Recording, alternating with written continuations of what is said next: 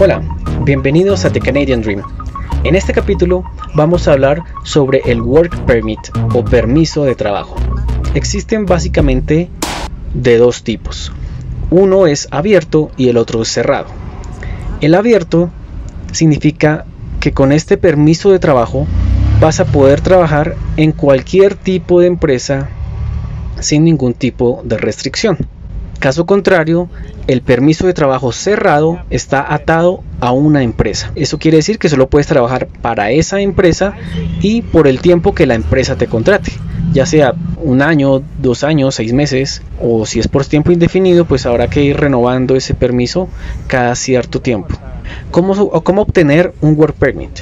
Bueno, una manera es, luego de haber estudiado en Canadá, pues vas a poder obtener un Postgraduate Work Permit, que eso te va a dar un permiso de trabajo abierto, lo cual es genial porque vas a poder trabajar para cualquier empresa, como ya lo dije antes. Otra forma de obtener este permiso de trabajo es eh, conseguir que una empresa canadiense te contrate, y pues en este caso vas a, a, a obtener un permiso de trabajo cerrado, y para eso ¿qué vas a tener que hacer? Ya sea desde tu país o viajando a Canadá, lograr conseguir esa oferta de trabajo, y con, esa, con la oferta de trabajo posteriormente se solicitaría el Work Permit. Y esa oferta de trabajo no es solo una carta donde diga quiero que trabajes para mí, no, eso tiene como un procedimiento.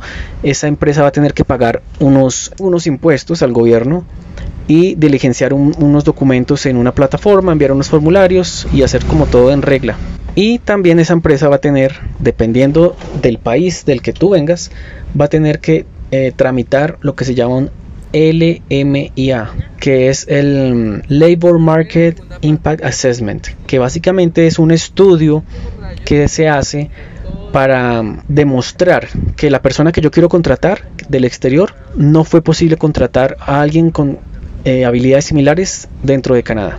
Todo esto para proteger el trabajo de los ciudadanos canadienses o de los residentes permanentes, porque le dan prevalencia obviamente a las personas que son nacionales que a los extranjeros. Lo bueno es que hay países con los que se tienen acuerdos y este papel o este trámite se puede omitir.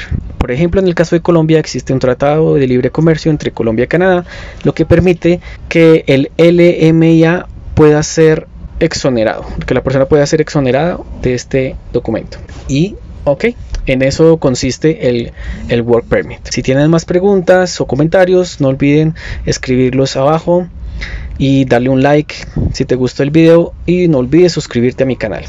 Gracias, adiós.